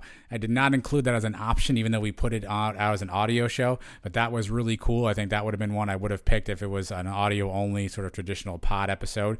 We had Michelle Akers, who is largely considered one of the top female soccer players of all time. We had her on the show for a solid hour. UCF Hall of Famer really put UCF soccer on the map and, and was really one of the early, early, early folks uh, to make a name for herself coming out of UCF for UCF Sports. So that was that was an option. Jeff Godfrey, you never forget your first. He told some great George O'Leary stories. It was after that interview that you and I looked at each other and was like, "Hey, we may have something here with these interview things," uh, and that that bode well. Uh, a couple shows later, we had Justin Holman on, and Justin Holman is the one who broke the White Horse stuff to us, which really kind of got our interest in George O'Leary uh, and and helped us kind of make a name. Every player we've talked to since, we get a little bit of credibility when we tell them we know about the White Horse, and we have Justin Holman to thank for that. So that is uh, another option as well. All this is a long way of me trying to talk my way into who I'm actually going to pick. And I am going to go way off the board here, Mike. Um, and this is more of a personal favorite in the, in the third spot. Um, you probably don't remember, maybe you do because you have it in front of you, who joined us on episode number 33. But it was UCF running back Taj McGowan was our episode uh, 33 guest. And Mike, he's my selection at number three for one very specific situation. We asked him about his famous touchdown run at Memphis and the excitement and the the energy with which he told that story like as he was telling it like i was getting goosebumps he walked through the call in the huddle you know how tristan was supposed to get the ball. You know there was two plays. There was belly or truck. And when he finds out they're actually running his play he was like let's go then right? His voice gets really high and excited. Uh, he literally takes us almost through step by step of that play. And it's one of those most iconic plays at ucf. I know it didn't win our iconic plays bracket but it's one of those plays that you don't forget. And to me that was cool because we're fans and we love watching our team and you know you root for your guys. But on that day when we heard that conversation you heard how excited he was. And you forget that these are human beings and are living out some of the best moments of their life and the way he told the story makes me realize that that's a moment he'll never forget, and it's something that he'll cherish forever. And he told it that way. Uh, so I'm to go maybe a little off the board, maybe um, nowhere you'd expect, but Taj McGowan is uh, is my choice for my third of the big three favorite Sons of UCF podcast guests. Yeah, another one I haven't heard now in a long time, and I want to hear that one again too. But I remember how excited he was when he was talking about that play. What a moment for him! What a moment for us! And the season was on the line. That was it. We're down 16 points at Memphis. Uh, it's fourth and one from our own side of the field, and he doesn't just get the first down. He changes the whole game and changes the whole season. Takes it all the way for a touchdown. An iconic play in UCF history. Very good interview. Uh, that's a solid pick. That's, that's why I, I, had to see how you wanted to do this list. I think we kind of maybe went two different ways on how to do them. Yeah. But you, you can't go wrong with either one. And I had a bunch of other guys too, yeah. man. You, you, mentioned a few of them. Um, Bo Clark is a huge name in UCF history. We had him on very early, one of the first guests, Hall of Famer, good guy. And um, you mentioned Godfrey and Holman. Those guys were cool. I really love talking to Dexter Lyons. Mm-hmm. Remember that one? Yeah, I do. got along great. Me and him were texting back and forth after that show for months. uh, he was like one of my best friends, Dexter Lyons. Um, the Joe Burnett one was good. I didn't count the the charge on tour stuff. So those are interviews I did by myself. You weren't there, so I didn't even consider Malzahn or Mohajir or those guys, or even Danny White and Heupel, those things. I didn't think, I didn't put that into the list here. Another one of my favorites that was recently was Brandon Alexander. Mm. And that guy was fantastic. His memory of every single play that he's played in just shocked me. I couldn't believe he even remembered everything in his career, even going back down to the practices. So that was really cool. Um, but what a list, man. We've done how many of these? 134 episodes, and now we've had how many guests? Well, like 70 guests, something like that. Let me sort my spreadsheet here. Again, we've had some people on multiple episodes. Uh, we're probably uh, close to uh, 78, I think, at this point. It's crazy. And all different types of guests. I mean, we're talking about baseball players, basketball players, coaches, athletic directors. We had the president of the school, Dale Whitaker, on. Uh, we had that, that may be our best run. Like we had a run there early on. Again, none of these are available to you guys, so I apologize. We had a run early on where we just had some names, right? We went from uh, starting episode 76, Justin Pope, UCF Hall of Famer. 77 was D. Brown, football basketball player. 78, Matt Williams, uh, record breaker. 79, Eric Kohler, who just left the uh, the booth at that point. Maury Povich, Keith Tribble, a, a, a, you know besieged figure at UCF. Then we went Latavius Murray, Troy Walters, Dale Whitaker, and then Shawn Jefferson. So that was you know what what 10, 12 shows back to back there. We we that was, that may be one of our most impressive stretches of all time of guest. Yeah, that's every week. That's without taking a week off. I don't know how we were booking those guys. how you were doing? We, yeah, we got on a hot streak. Fire. Yeah, yeah, we got on a hot streak. A couple other names. Again, I hate leaving these things out, man, because there's so many. Chris Martin just recently was fantastic. Um, if you want raw honesty, the audio wasn't fantastic, but Jake Brown was just raw and honest with his assessment of different things. Um, I really liked the conversation we had with Hayden Kingston. It netted me a green shacket out of the deal. Uh, he he told some really good stories. I thought he was he was a lot of fun to uh, to talk to. So I really enjoyed um, talking to Hayden Kingston as well. Um, and and again, there's just there's just too many to name. But either way, um, some of these we're gonna get back out to you guys. Um, but these are our lists. So if you want to rank them yourself, let us know whose list you like better. If you've heard some of these episodes and you know you've been a long time fan, we definitely want to hear, hear your feedback. Mike's list again was George O'Leary, essentially times two, Mike Golic, and then Shawn Jefferson. I have Maury Povich, Tre Nixon, and Taj McGowan. Let us know if you've heard all these or if you, you know a little bit about them, which list that you might favor. Again, find us on Twitter and uh, and tell us what you think. But coming up next, a guy who's didn't make this list, probably in an upset because he's got a one of the biggest names in UCF history. That is Mike Sims Walker. We're going to replay our conversation with him right after the break. Don't go anywhere. Mary redeemed a $50,000 cash prize playing Chumba Casino online. I was only playing for fun, so winning was a dream come true. Chumba Casino is America's favorite free online social casino. You too could have the chance to win life changing cash prizes. Absolutely anybody could be like Mary. Be like Mary. Log on to ChumbaCasino.com and play for free now. No purchase necessary. Void where prohibited by law. 18 plus terms and conditions apply. See website for details. The voice in the preceding commercial was not the actual voice of the winner.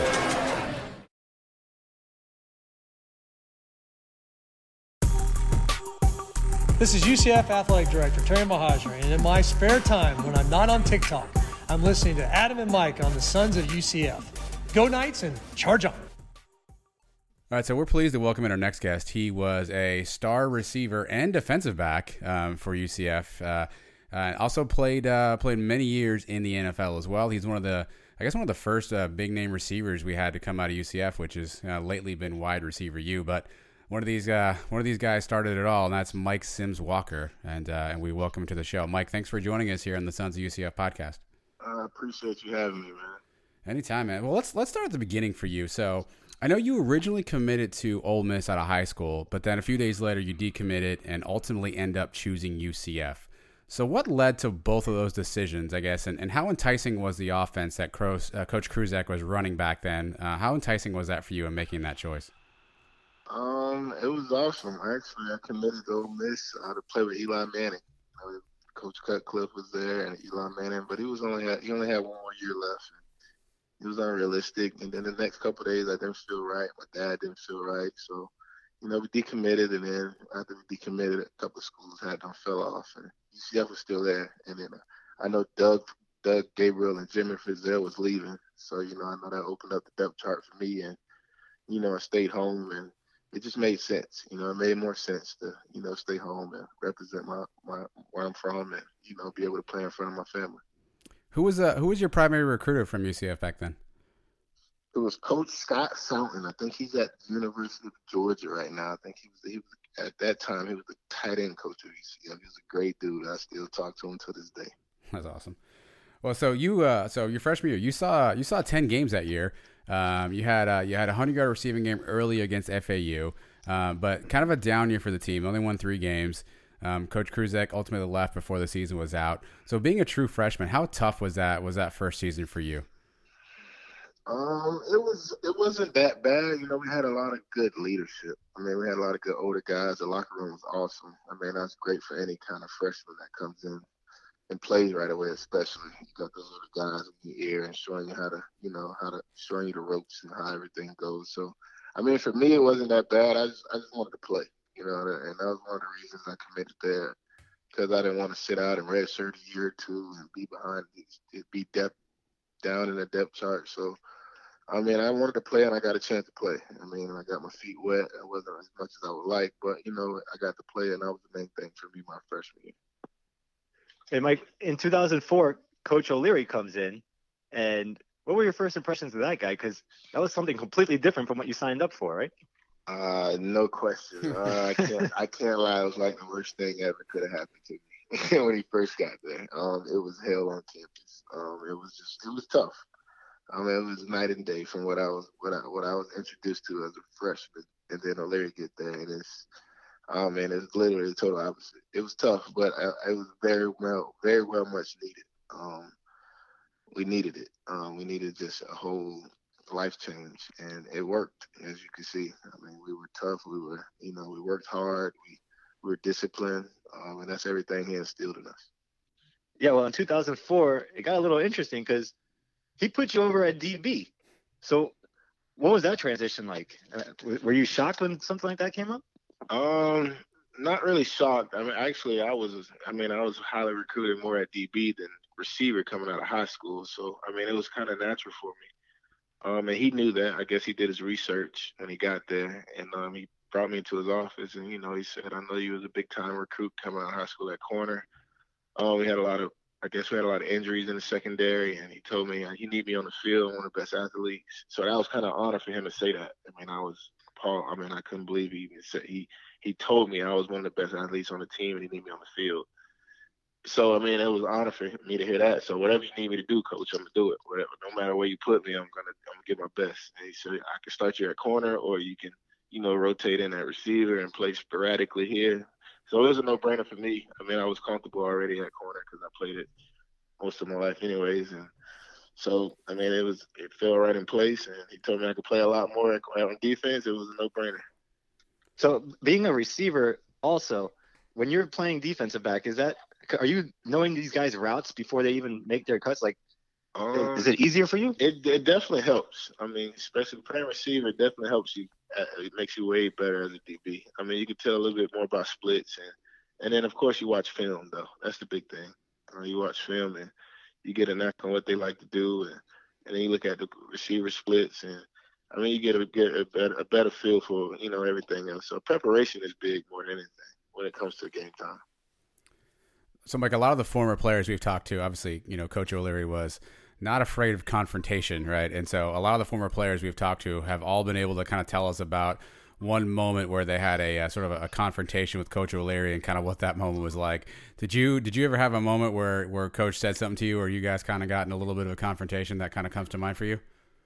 Oh man, there's many of them. I mean, Coach don't spare Coach didn't spare nobody. There's no star on the team and none of that. So I know you think Kevin Smith was the golden boy, but if it came down to it, he'll get called out too. So I mean, it was it was I mean, it was almost every day. It was comical every day. So it ain't just one. It's just it's just it happens so much. It just, we just got used to it. Well, so Mike, Mike mentioned that 04 season. So you, you had a couple big plays in that 04 season. Um, you had a 70-yard TD against Ohio, which again was you know we should have won as, as well. Um, we had some serious young talent on that team, though. You talked about with with you, Brandon, um, Steven Moffett was at quarterback. He was kind of coming into his own. Um, and even though it was a, it was a tough year in 04 and, and we went winless, um, did you feel like, or did the team feel like that you were building something special, or that you guys had something that, that you knew you could build on going into future years? Um, actually, we did, man. We had we know we were young. You know, we had a young. We played a lot of young guys that year, and uh, we knew we just, we were just building. You know, it was growing pains, and we understood that. And I think O'Leary did a great job of letting us understand that. Like, we were working hard. Like we were, we weren't the our record didn't indicate the the effort and the work that we were putting in. And he made that he made that clear, and we understood that. And now I think that helped a lot. Um, that helped you know help us keep going and fighting and and and we were we were working, man. It just never it never it never panned out for us at the end of the game. But I mean, I think that led to you know the, the following year the fight that you seen that we had, and the the, the the the intensity and the you know the tenacity that we played with. Yeah, it's interesting. I think a lot of people forget that that 05 team. Um, I mean, you guys had a lot of talent. So obviously, you were back at receiver. Brandon was on the other side. You guys had Darcy Johnson kind of kind of patrolling the middle.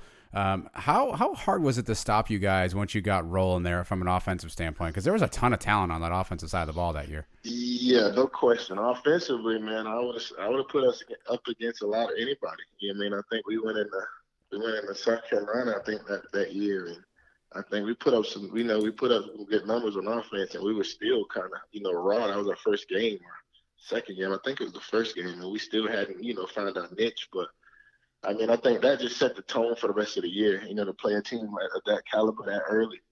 I mean, and, and the conference we were in at the time, you know, was way not not nowhere near as the competition that we seen in that first game. So, I mean, but the weapons we had on offense, and I was Kevin Smith, I think, for rookie year, it was it was it was, it was one of the top ones in the country. Yeah, we lost the first couple games that year, but do you remember this day, September twenty fourth, two thousand five? We're in the Citrus Bowl. Marshall. And finally, 17 games in a row comes to an end. We beat Marshall. What were your emotions that day? Oh man, it was just finally. I mean, all the work you put in, it's it's almost like getting drafted. That's what it felt like. Uh, you know, you work and you just keep losing. You're working, you're trying to find a way, you're doing everything. You think you're doing everything right, anyways, and nothing pans out. And then finally, it comes together. And then at home was the even better. And then I heard the goalpost was in the the fountain, so that made it even sweeter. yeah, we just talked to Joe Burnett about that too. It, he was Yeah. saying the same thing. Uh, Yeah, so later, that was a great day. yeah. So later in the year, the game against East Carolina, you scored two late touchdowns, one to tie the game, and then one to win, right? Yes. Or, or, or one to give us the lead, and then one to put it, put the game away, basically. What do you Mhm. remember about that game? Um, I remember it vividly because Brandon Marshall kept cramping, and I think he cramped his way out the whole game in the, in, at the halftime. And I know, so I know I took a lot of his plays away from him. So that's how I know it. That's how I remember it vividly. Because when I got back in the locker room, he he heard the plays that we called. He was like, "Oh man, that's my play," but he's still cramping at the same time. So I remember it greatly because I know I took some of his catches away, which he didn't appreciate. But I mean, I appreciate him for you know cramping. But no, I remember that game. It was awesome. I think Coach called a great game that day. Um, and I mean, Moffett and and, and the offense was was was ready to make the plays, and we made the plays when it when it was time and when we needed to. Yeah, well, so Mike mentioned earlier, so it's something I want to go back to for a second. So obviously, you um, you coming in, um, you know, during the for the first year under Kruczek, and then the the 04 season, you would you personally being on on the on the team, you had lost 17 straight ball games. How do you keep yourself like mentally prepared? Like, how do you keep yourself fighting every day and, and grinding from an ath- from an athlete standpoint? Like, what what is it in you that sort of just makes you continue to keep fighting, even though 17 straight weeks that you hadn't come out on top? Man, I mean, I think I think that just was. I think the locker room was was was so close, man. Honestly, I think we did everything as a team. You know, it wasn't no separation. Um, we we, we you know we, we went we, we went about business like we won. You know what I mean? Like it wasn't no nobody long faces when we lose. It's just okay, we're gonna get it right every week. Okay, we're gonna get it right. We're gonna we got next week. We're gonna win next week. And I think that helped. Our locker room was strong that at that time. I mean, we had guys like Stanford Rule and Jaron Bray and James Cook, and I remember those guys vividly because they helped my they helped me, you know, early in my early years so much that you know what I mean. Like our locker room was so close that we never pointed a finger at each other, or it was never nobody else's fault. It was always a team thing, and I think that's what what, what helped us out a lot. Yeah, so as a fan, I think one of the things that um, you know was, was most disappointing was you got hurt late in that Rice game in the end of the t- of the 05 season, um, and so you didn't get a chance to play in our first ever bowl game in the Hawaii Bowl. And obviously, I'm sure it's a bittersweet moment for you. But can you kind of describe the mixed emotions you had of you know seeing your brothers get a chance to to make the make their first bowl game and, and make our mark on history, but not being able to be out in the field with them?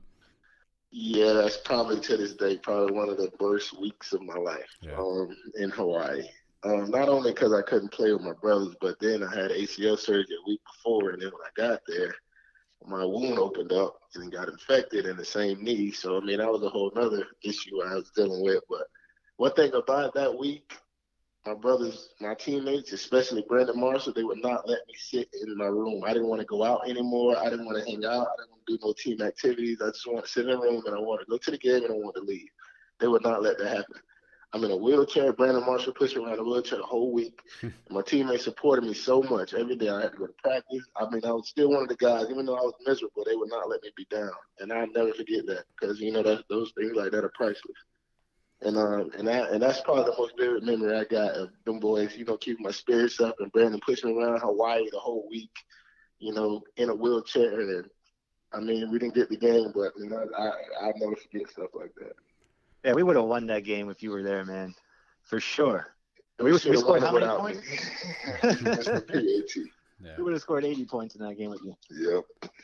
Well, credit to you because so you worked your ass off in that off season. So nine months later, you're back out on the field. You're running again, uh, uh, running out of the home tunnel uh, against Villanova. And oh, by the way, while you were there, you you caught two TD passes. Um, can you kind of talk about how important it was for you to be out back on the field for that for that first game and sort of the, all the work that you went in and, and getting back on the field just like eight nine months later after that ACL surgery? Man, that was that was one of the biggest reliefs ever. Um, I remember having to wake up every morning and our trainer at the t- I had trainer at the time was Jeff Allen. He's the head trainer for Alabama right now. And he made me get in the pool. It would be 6:30 in the morning. I just had to get in the pool and run, and I used to hate it with all my heart. Jeff, come on, man! I can't get in the pool. It's 6:30 in the morning. Can we do this this afternoon or something? He just know we got to do it. And every day after practice, I had to get on the leg extension machine and the leg curl machine.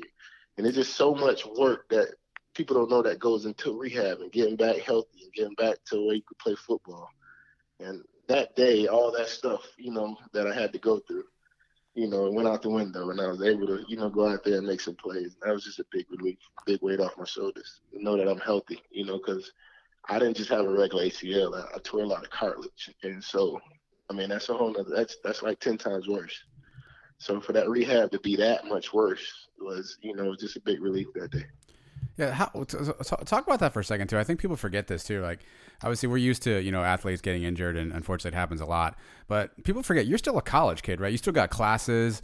Like that's your senior year, right? You, you still got you know you're a young man. You're still trying to you know figure out your path in life, and you know you're rehabbing, you're going to school, you're trying to get back on the field. Like, what's that time like for you? Like at that age, just trying to get to get back to that point to get back on the field, and all the other things that kind of oh, come with it with with being Man, in school. It, it, it was worse it's worse getting hurt than actually not being hurt because now I was doing rehab two or three times a day on top of school and workouts and, and, and study hall and all that. So I really literally had no time to myself.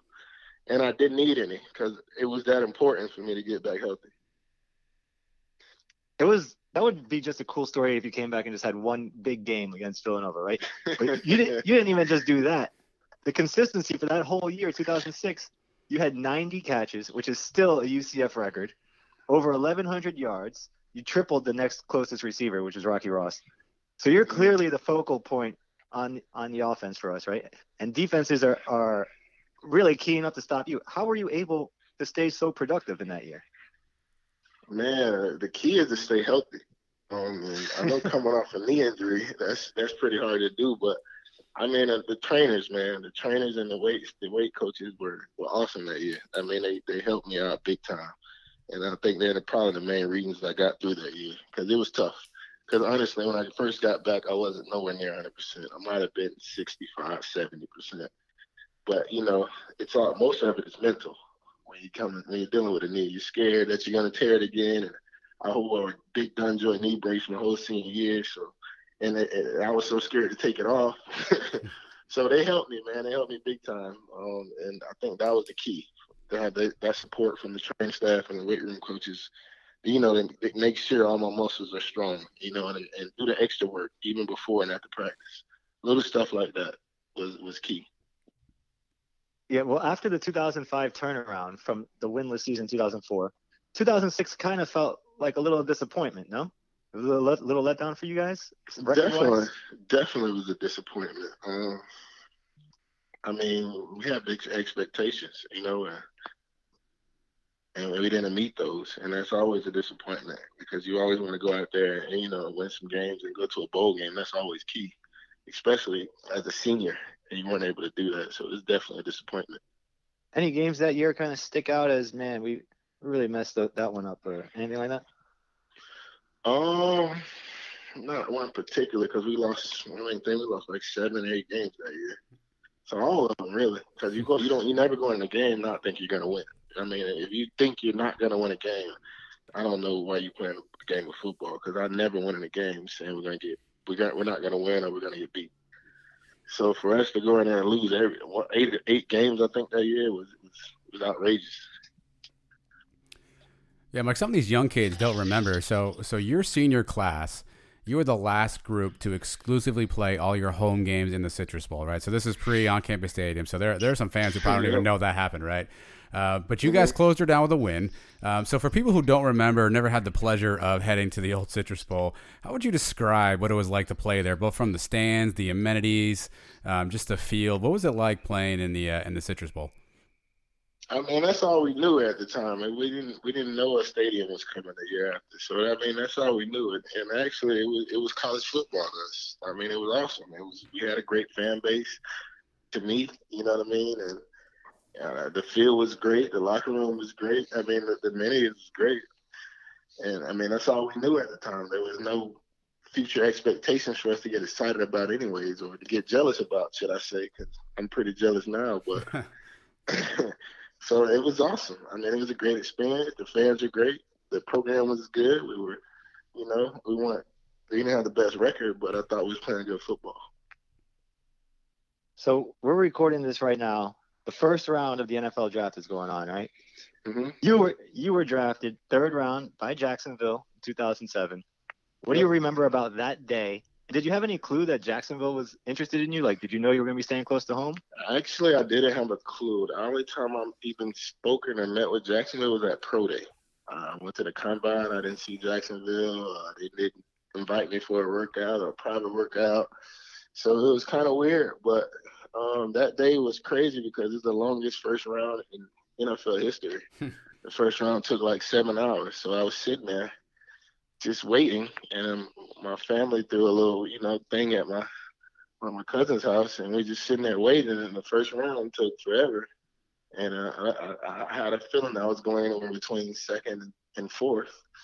So we just waiting and waiting, and you know, the first round took like seven hours, so it was like nighttime when the second round started. So I was like, "Oh my God, is it gonna cut it short?" Or that's in that time the draft was the first day was one through three rounds, so I mean, it was late. I think I drafted like 10:30, but man, that's the best phone call I ever got till this day.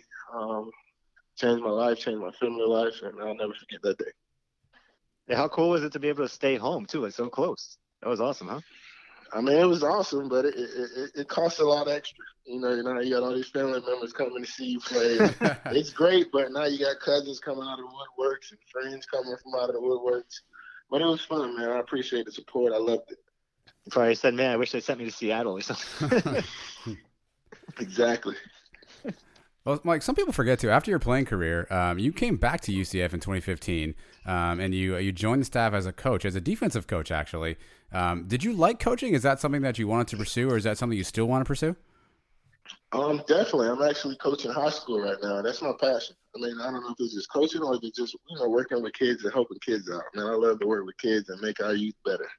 Um, I want to make this world a better place, and that's what I, I try to do. I strive to do that every day, and even as that's coaching or mentoring or counseling or whatever it is. Um, but yeah, I worked there in 15, and, and it was it, wasn't a great year for us for UCF. we didn't win a game, but you know it was a great experience for me to learn the other side of the ball, especially being on defense. I mean, it just raised my knowledge of the game that much higher. What was it like? Uh, you know, I, I, know you're used to, it, but what was it like having uh, Coach O'Leary as, as, your boss, right? So now you're working for him. Um, obviously, he was he was tough on his players, but uh, I assume he was just as uh, just as tough on you guys as assistants. Definitely. I mean, I, like I said, I learned when I that's when I really learned O'Leary don't spare nobody, and not just players. I mean, coaches too. He talked the, the coaches like he talked to the players, and I mean, when you see him, it, it's it's you just better have, you better have a sense of urgency and and you better be on alert because you know he just demands respect and you you gotta you gotta respect a man like that. So I mean, Larry's great. I love that man to death. It was like a father figure to me. I, I, all right, we've asked a bunch of players this, and we asked Joe Burnett like he didn't know anything about it as a player, okay. but guys later knew George O'Leary as the White Horse you as an assistant coach in 2015. Did you ever hear any of the players call him that? I've never heard that. The white horse. Yeah, they, uh, I've never heard that one. I heard a lot of things, as, but not that one. they used it as a code name for him. Anytime he would be around in the building, they would alert each other, say "white horse, white horse, white horse," just so they knew to straighten up or do it, you know, do whatever they were supposed to be doing. Nah, I never heard the white horse. Because uh, because Jordan Ozerities had told us that some of the coaches knew about it, and they, you know they had the players back on it. So I just wondered about that. I never heard that code name. oh, so there's another one. Um, it was different ones. Um, it depends on the area you played, though. You know, it depends on the locker room. They'll make a name up. I don't, I don't remember our name. I think it was some some like the police or something. And that's it's not just O'Leary. That's any coach. well, well, Mike, we recently saw you. So you were at uh, you were at the Hall of Fame ceremony uh, recently uh, for for your former teammate Brandon Marshall. Obviously, Coach O'Leary was also inducted as well. Um, how often are you able to stay in touch with those guys? How often do, to, do you and the kind of the old UCF uh, guys get a chance to get together and reminisce about your time at UCF and kind of where UCF is now? Uh, me and Brandon kind of lost a little touch, but now we're you know we're patching our relationship back up. So we're in, we keeping in contact. Well, we're trying at least keep in contact, keep in contact more often. You know, guys got kids and families and jobs and stuff, so it's kind of harder now than you know early on. But I keep in contact with Andre Sumter, which is our roommate also.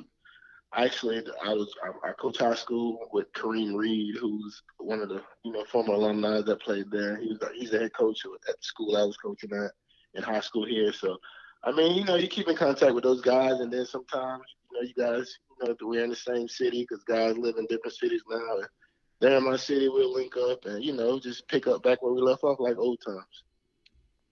Where are you guys coaching, by the way? Are you here in Florida somewhere? So I'm in Atlanta. I'm in Atlanta, Georgia. So Kareem Reed was the head coach at Westlake High School. I actually just got a new job at Griffin High School. So he's just left like not even a month ago. So for the you, past three years, though, I was coaching with him. You see a lot of Heupel and his staff get up there to uh, see you guys a lot.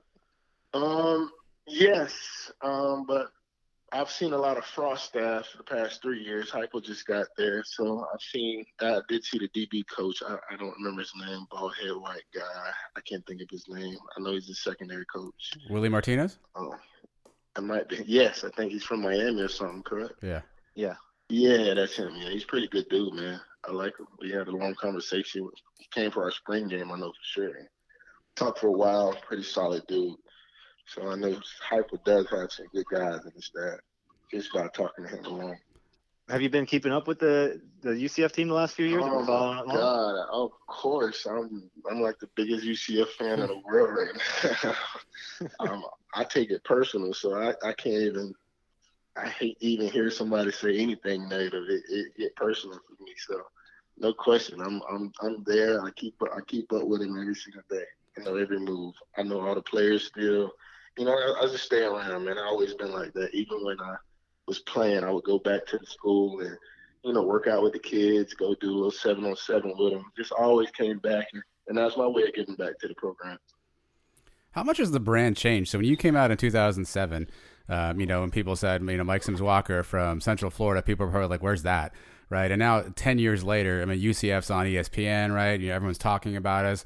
How much have you seen that brand change now when you interact with people and tell them you went to UCF? How much has that changed for you over the past ten years? Man, it's night and day. You would never, ever, if you were going traveling somewhere to an airport when I was playing, you would never see a UCF T-shirt nowhere now I see UCF, and I live in Atlanta, Georgia right now. I see UCF everywhere.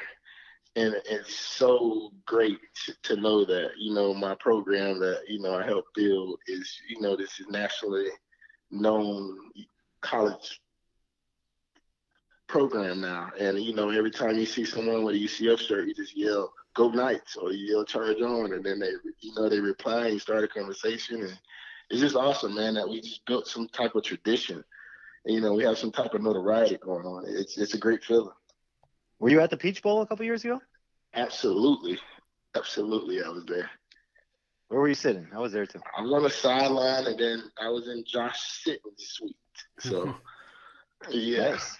So you guys had a bunch of old players all watching. Yeah, we had a lot of guys come through. Uh, Leger Douzable, uh, uh, who else is? Uh, can't think. Of Kamal, Ishmael. It was a lot of guys there, man. We had a ball. It's great to see those guys. Oh man, that sounds like a great time. Yeah. Mike, I'm not gonna lie to you. So when uh, when when Collier um, got that pick in the end zone to sort of seal the win, um, I had tears in my eyes. How about you? Man, I was just tears of joy. It, was, it was a great feeling, man, because you know we never get the you know we, get, we never get the respect. You know they haul all these big programs, with the SECs and the ACCs, and they haul all this Power Five stuff, and for us to go out there and beat a perennial program like Auburn was just like a big breakthrough for us. You know, and now you know that put us on the map, and you can't you know you can't really. I mean, you, we we took the respect instead of earning it, and that was awesome. All right, Mike. We appreciate your time. So we uh, we end every interview with some uh, ten like random questions, right? So we ask you kind of random stuff about UCF, about life, about music, movies, whatever. So uh, so we got ten random ones for you, man. So are you ready for these? Let's do it. All right. So you talked about this earlier. You played DB for a while, um, but obviously on that team was Brandon Marshall. So I assume you guys went against each other in practice, right?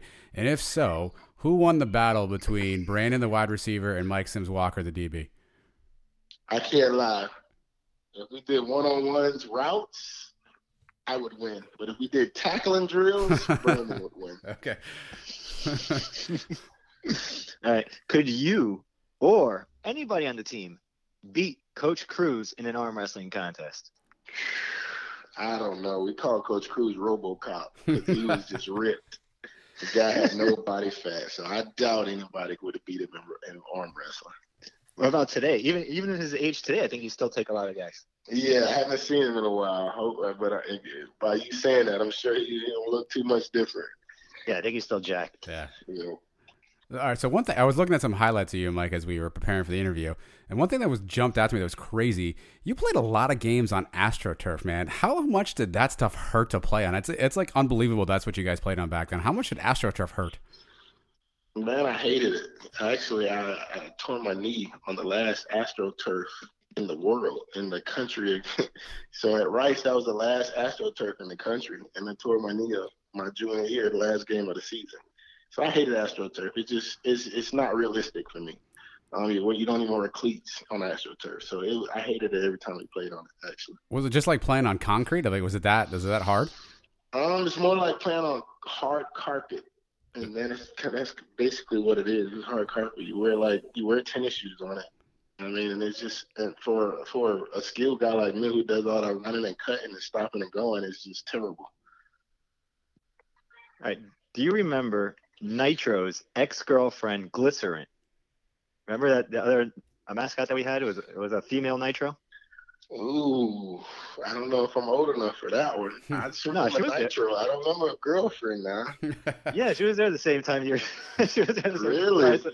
The question was going to be, is she hot or not? I asked. I don't know if you remember Dexter Lyons. He was on the basketball team the same time you were Nah, there. I definitely remember Dexter Lyons. He said she was hot. I agreed with him. I, I wanted to get your opinion, but I guess you don't remember her. I gotta see her face. See her Well, she looks like Nitro, I gotta see her face. with a female body. Too, many- too many crackbacks. Too many crackbacks. That's fair. That's fair. Uh, speaking of crackbacks, what's the hardest hit you ever took? College or NFL? Either, yeah. That's the hard when you got up and you were like, "Man, I don't know what just happened right there." Um, ooh, I took some hits now. Um, probably NFL. I think it was my first or second year preseason. We played Washington Redskins in Washington, and I went across the middle, and a safety name. I think his name was Chris Horton. I think he played at UCLA. He cleaned me up. I was, you know, quarterback was a little late. You know, I got to blame it on somebody. quarterback was a little late. I still caught it, but he he he he, he took advantage. He took advantage. He, he got me pretty good. Knocked the wind out me. I couldn't. Yeah, it was bad. Do you say anything after something like that happens? Do you say like "good hit" or do you, you know, do you slap him on the rear end? Like, what do you do when someone Oh, cleans you like that? I couldn't. I could barely breathe, so I definitely barely. Could, I definitely wasn't gonna talk. nah, you don't. Um, I don't. I, I don't. Anyways, I mean, you got me. I mean, if I could talk, you, you got me. Good job. But you know, that's about it. I wasn't a big trash talker unless somebody talked to me.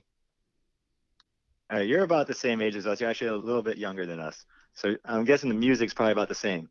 So are you a Tupac guy or a Biggie guy? I'm a Tupac guy. Um, I don't know why. I'm just. I'm. I'm. I'm not really a big up north hip hop guy. I think they they are too arrogant when it comes to hip hop. They like to, you know, put it in one category instead of you know bringing it out. I'm. I'm more of a Tupac guy than a Biggie guy. All right, so we ask the hard hitting questions around here, Mike. So this is a tough one. All right, as we sit here today, who is the best college football team in the state of Florida Today, today? Right now, today. Is that a question? It's a question, yeah. I can't be a serious question. Well, here's yeah. here's kind of why I want to ask it, right? So I know you're. What are we talking about? Well, I know your I know your nephew is a, is a highly uh, uh, touted QB prospect, but I believe he's committing to FSU. So, um, so I'm Yeah, curious I f- from from the Sims Walker household, who's the who's the best team in Florida right now? I mean, I, my nephew's a great talent, but we're talking about teams. We're not talking about one player. um, it's not even close. UCF is is definitely the number one team in Florida. That's probably been the past two or three years. That's not even a discussion to argue about. Um, my nephew is a great quarterback, and he's going to do good things at Florida State. But yeah, it's not even close. UCF is, is I mean, nobody. I mean, how many people can debate that? Well, that's the thing is, what's wrong with people? Because there are people who legit think that Florida or, or Miami or FSU is, is better. Is that just people just being biased because they know, they know the name more? Yeah, I think it's a popularity contest at this point. Um, that's all I can think of. Because I mean, you look at it's nothing else you can convince yourself to say that.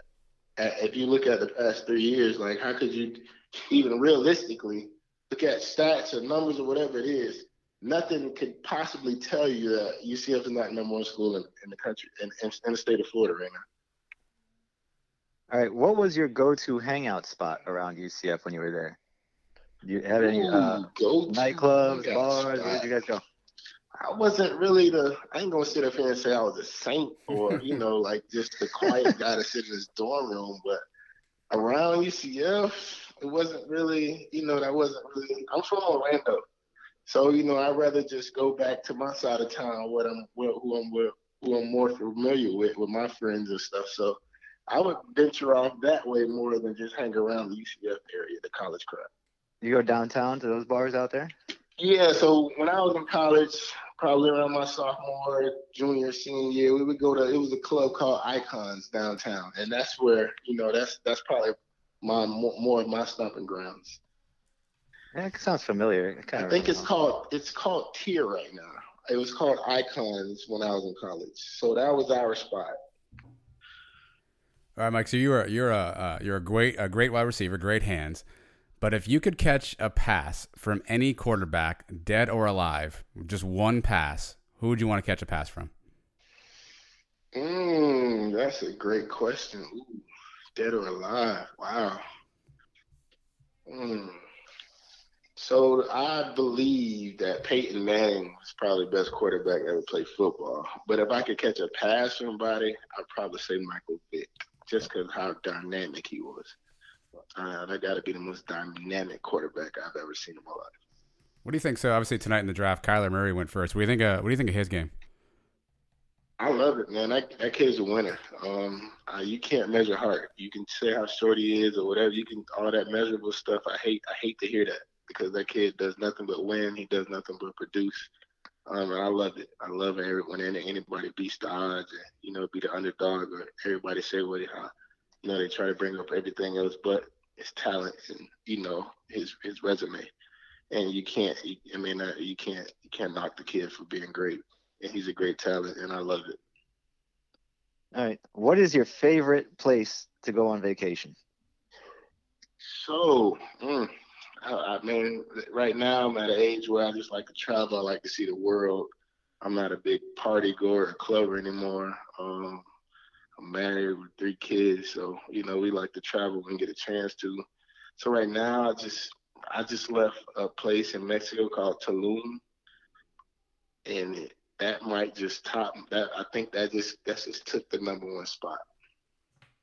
What is it? The beaches there, where they got a lot of history. What, what yes, it? it's the beaches. It's the it's the architect. It's like a it's like a jungle feel, but it's more like it's architect included. It's just different than the other beaches and resorts we've traveled to, you know, in the past. You know what I mean? Some of that stuff gets, you know, it gets feel like the same. You know, you go to a resort, you get a beach, you jet ski, you snorkel, you do all that stuff. But this was different, and this was what I like. I liked it. So Tulum, Mexico, was probably probably jumps to the number one spot on my list. That's cool. What is that on the west side of Mexico? It's south, so it's all the way south of Mexico. I think it's like the last city in Mexico, if I'm not mistaken. I could be wrong. We'll check that out.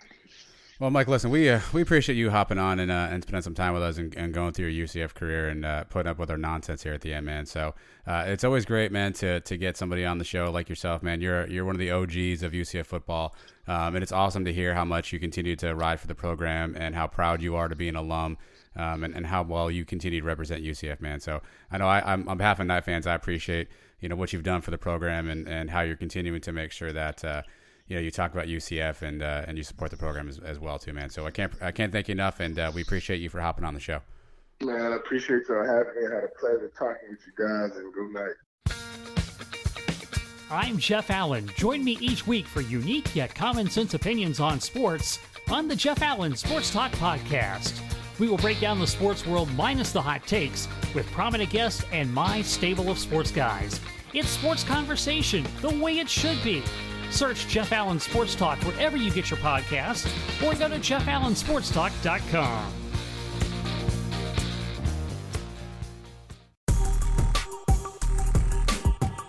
There are cows among us. Adam and Mike will tell you who. All right, uh, cow of the week time, Mike. Uh, hope you guys enjoyed the Mike Sims Walker conversation again. We're going to do our best to bring some of these back to you, particularly over the summer where you know maybe not a lot going on. And you just want to listen to a couple, of these, a couple of these conversations. We'll find some creative ways to get them out to you. Uh, and uh, you heard our big three list, so maybe you'll see a lot of those features as well, Mike. Uh, and if you want an update on last week's Cow of the Week, I nominated my daughter uh, because of a uh, potential question she missed that uh, her teacher asked her about UCF sports. I revealed exclusively what that was on the live show. You can find that either on our Facebook or, our, or well, actually our Facebook page and our Twitter account. you also find it on our website at twoknightsmedia.com, and you can find it on YouTube as well. Uh, and there's also an audio version. So if you want to know what happened there um, and whether or not I need to rescind my cow of the week for my daughter, you can uh, you can check back on all those and find out what really went down there, Mike. But let's talk about what went down this week. What caught your attention, my friend, for your uh, cow of the week nominee? All right, we're at the time of year now where, yeah, there's no baseball hasn't really cranked up yet. You know, we're on the dog days of summer. Season's kind of just underway. There's no football going on but this is a great time for sports. The basketball playoffs, if you're into the NBA, are, are just cranked up. And one of my favorites, I love every year I get into it. The NHL Hockey Stanley Cup playoffs are back, baby. And this year, my team, the Florida Panthers, are in it, which doesn't happen very often. Every once in a while, they, they sneak their way into the playoffs. They usually get bumped in the first round. This year, they have a very good team. They're playing against Tampa Bay Lightning, the defending champions obviously a very tough team to play against. It's been an exciting, fun series. Game one of this series it might be the best hockey game I've ever seen in my life. Just the hitting, the back and forth. There, there were four lead changes, nonstop action the whole time, and you probably missed it because you can't find what channel these games are on. Mm. these games are on CNBC. One of the games were on USA. Uh, you got NBC Sports Network. Every freaking game in this series is on a different channel. The last couple of ones have been on CNBC. Uh, this got to be better. Hockey's got to get better treatment than this, than these channels that they're putting on. Um, I think they're finally going to back to ESPN. I think there's a deal coming next year, right? Yep. Hockey's going back to the ESPN. That's correct. Uh, as much as I hate ESPN and the, the whole thing that it stands for, I can't wait for that because to, to flip around and try to figure out what's where the games are on, it's a hassle. And for the first round, they still broadcast the game with your local broadcasters, right? So I still get my Panther announcers. You got Steve Goldie Goldstein on the call. Problem was for game one, I, I flipped to what's called Bally Sports now, channel 654 on my DirecTV, and it said it was blacked out. I couldn't even watch the game on that channel. I was forced to switch over to NBC Sports Network. I assumed that was going to be the case for game two, so I ended up going there again for game two. And uh, now, for the last couple games, I've actually been able to watch it with the home broadcast, which has been nice. But just hockey needs better treatment, man. I remember growing up as a kid watching hockey on ESPN. You know, th- those games were great. Steve Levy on the call. The games always went to like four overtimes. Um, it just uh, Barry Melrose, all those guys. It, it was great. I loved watching hockey growing up as a kid, but it was so easily to it was so easy to get to.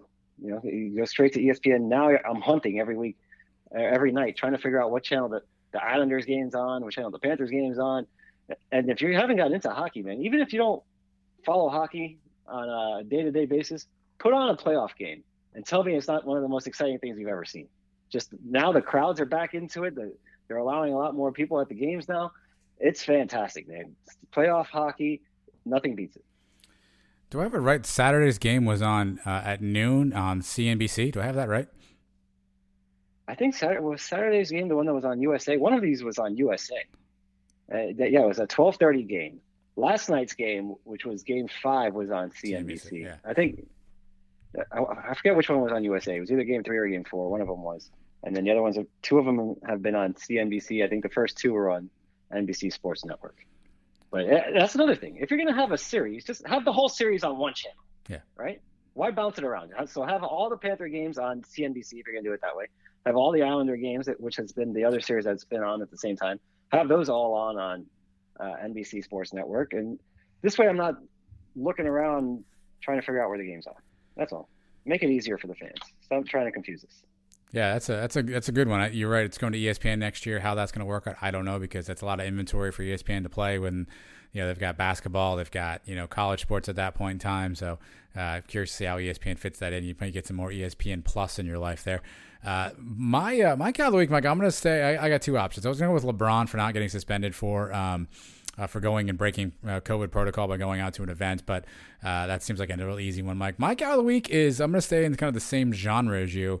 I'm going to go with my um, sort of the sports team I always kind of follow around playoff time. That is the Miami Heat, who I don't know if they, you if you know this or not, Mike. They actually had a game uh, Monday night.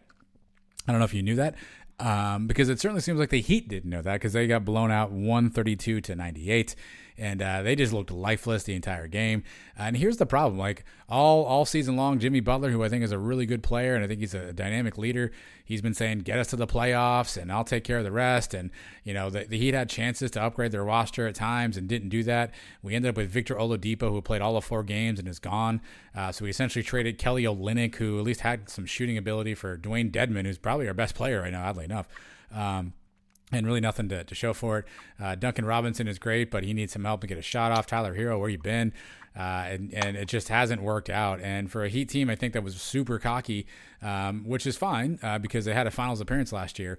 Uh, and I think a team that they thought maybe would be able to to contend. They had the same pieces back: Bam Adebayo, Goran Dragic. And uh, it just has not worked out, and they got flat out embarrassed by Milwaukee. Now there was one of those shooting nights where Milwaukee couldn't miss, uh, but they got flat out embarrassed uh, by Milwaukee. And for a team that you know, uh, beat Milwaukee last year and was seeming to be pretty confident they could take him again this year. Uh, so far, that has not worked out, Mike. So maybe this rant that they will never listen to will fire them up. But I'm going to go with my Miami Heat as my cow of the week. Not having the season, I guess you guys all hoped for coming off the NBA Finals last year, right? And yeah, where's Jimmy Butler been? Isn't he the guy that came and said, "Hey, put me on your back, just get me to the playoffs, and when we get there, I'm taking you guys all the way." That's the guy. Yeah, I mean, listen, Jimmy is a great player, but he's not a shooter. Uh, he's a slasher, driver, defensive guy, so he's got to get to the bucket, get to the free throw line a bunch. Um, you know, Milwaukee's playing him tough, uh, and he's also relying on guys to hit shots on the outside. That's not happening. Dragic, Herro, Robinson.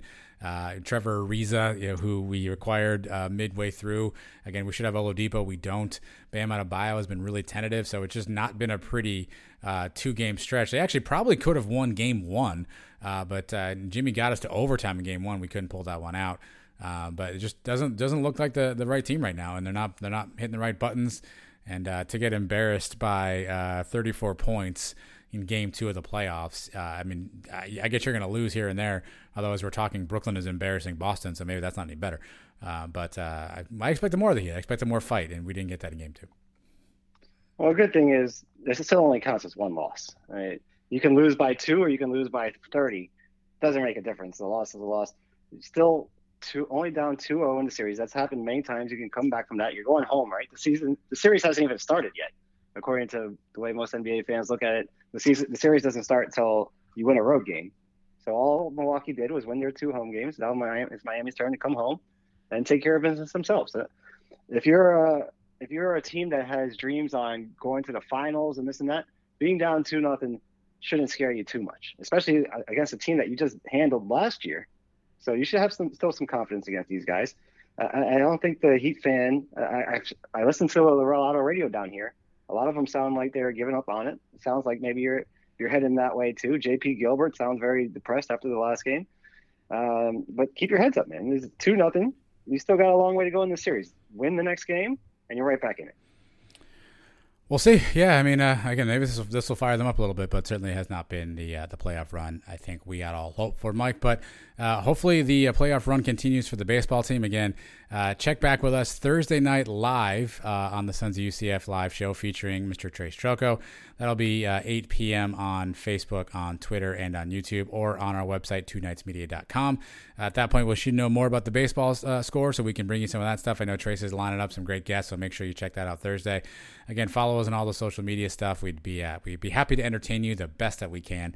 Uh, and uh, we're coming on those on those times after the baseball season kind of comes to an end. We have some tennis uh, guys who are uh, vying for singles titles. Uh, uh, and so we'll see how that shakes out here. But we're getting down to the, the end of the sports calendar, and this is the time where it gets more and more interesting. So stick with us at the Sons of UCF. We will find ways to keep you entertained throughout the summer. We we definitely promise. By the time we do our live show on Thursday night, we should know what the baseball team has done already. I think the game starts at three on Thursday, right? So by eight o'clock, we should have an idea whether we advance to Saturday or we're gonna have to fight our way through the losers bracket on Friday and, and then have to win two games Saturday. That would be tough.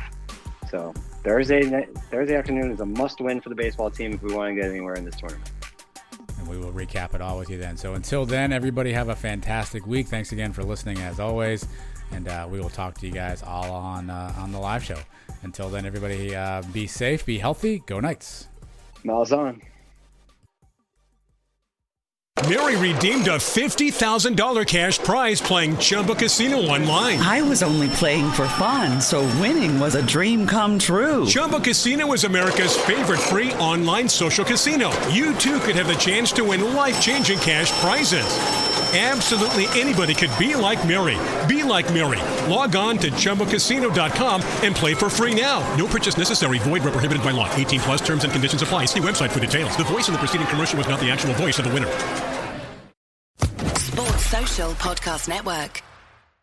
It is Ryan here, and I have a question for you. What do you do when you win? Like, are you a fist pumper?